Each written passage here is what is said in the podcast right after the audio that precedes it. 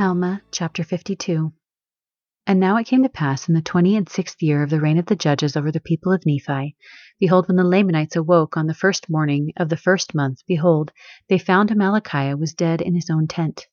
And they also saw that Teancum was ready to give them battle on that day. And now when the Lamanites saw this, they were affrighted, and they abandoned their design in marching into the land northward, and retreated with all their army into the city of Mulek, and sought protection in their fortifications. And it came to pass that the brother of Amalickiah was appointed king over the people, and his name was Ammoron. Thus King Ammoron, the brother of King Amalickiah, was appointed to reign in his stead. And it came to pass that he did command that his people should maintain those cities which they had taken by the shedding of blood, for they had not taken any cities save they had lost much blood. And now Teancum saw that the Lamanites were determined to maintain those cities which they had taken, and those parts of the land which they had obtained possession of and also seeing the enormity of their number, Teancum thought it was not expedient that he should attempt to attack them in their forts. But he kept his men round about as if making preparations for war, yea, and truly he was preparing to defend himself against them by casting up walls round about and preparing places of resort.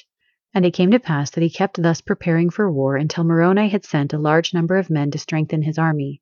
And Moroni also sent orders unto him that he should retain all the prisoners who fell into his hands, for as the Lamanites had taken many prisoners, that he should retain all the prisoners of the Lamanites as a ransom for those whom the Lamanites had taken.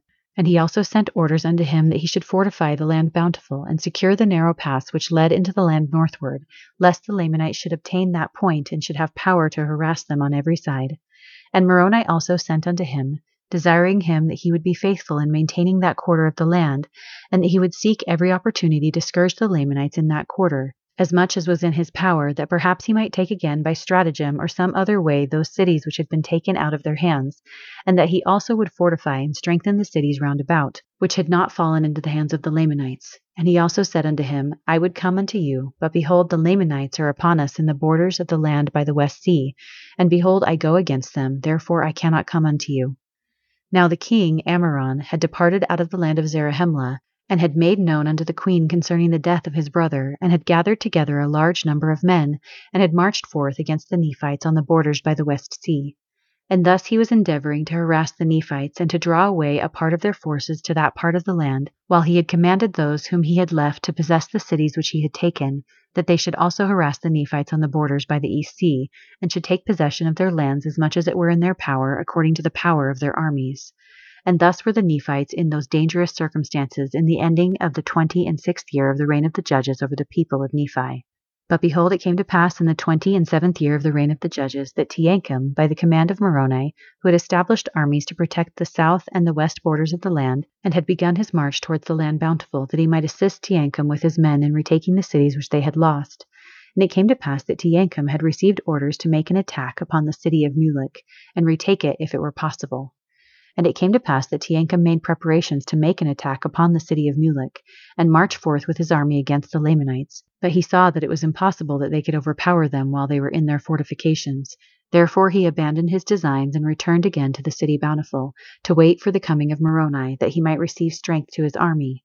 And it came to pass that Moroni did arrive with his army at the land of Bountiful in the latter end of the twenty and seventh year of the reign of the judges over the people of Nephi. And in the commencement of the twenty and eighth year, Moroni and Teancum and many of the chief captains held a council of war, what they should do to cause the Lamanites to come out against them to battle, or that they might by some means flatter them out of their strongholds, that they might gain advantage over them and take again the city of Mulek. And it came to pass that they sent embassies to the army of the Lamanites which protected the city of Mulek, to their leader whose name was Jacob, desiring him that he would come out with his armies to meet them upon the plains between the two cities. But behold, Jacob, who was a Zoramite, would not come out with his army to meet them upon the plains. And it came to pass that Moroni, having no hopes of meeting them upon fair grounds, therefore he resolved upon a plan that he might decoy the Lamanites out of their strongholds.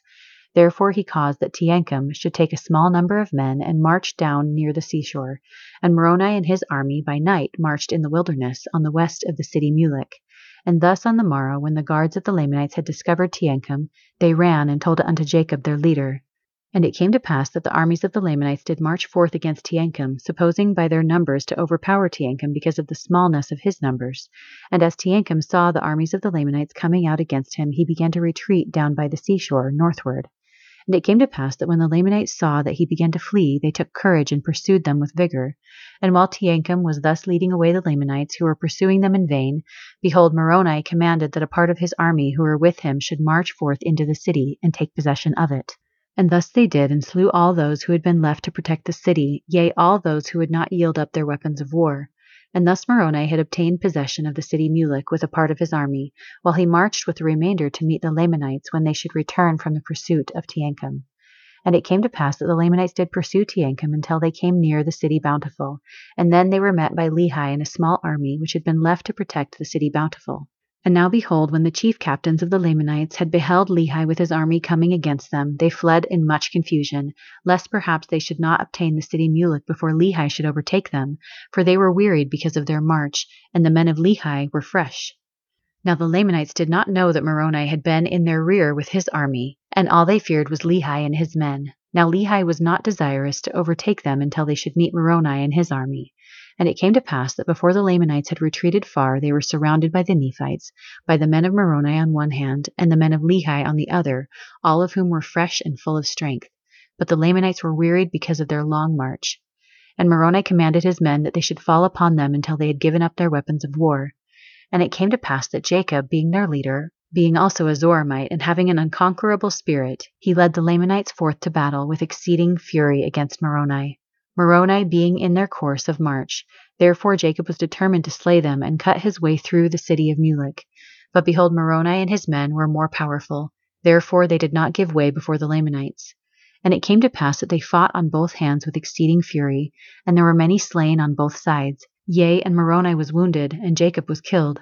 And Lehi pressed upon their rear with such fury with his strong men that the Lamanites in the rear delivered up their weapons of war, and the remainder of them, being much confused, knew not whither to go or to strike.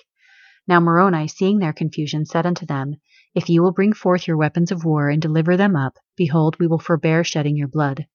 And it came to pass that when the Lamanites had heard these words, their chief captains, all those who were not slain, came forth and threw down their weapons of war at the feet of Moroni, and also commanded their men that they should do the same. But behold, there were many that would not.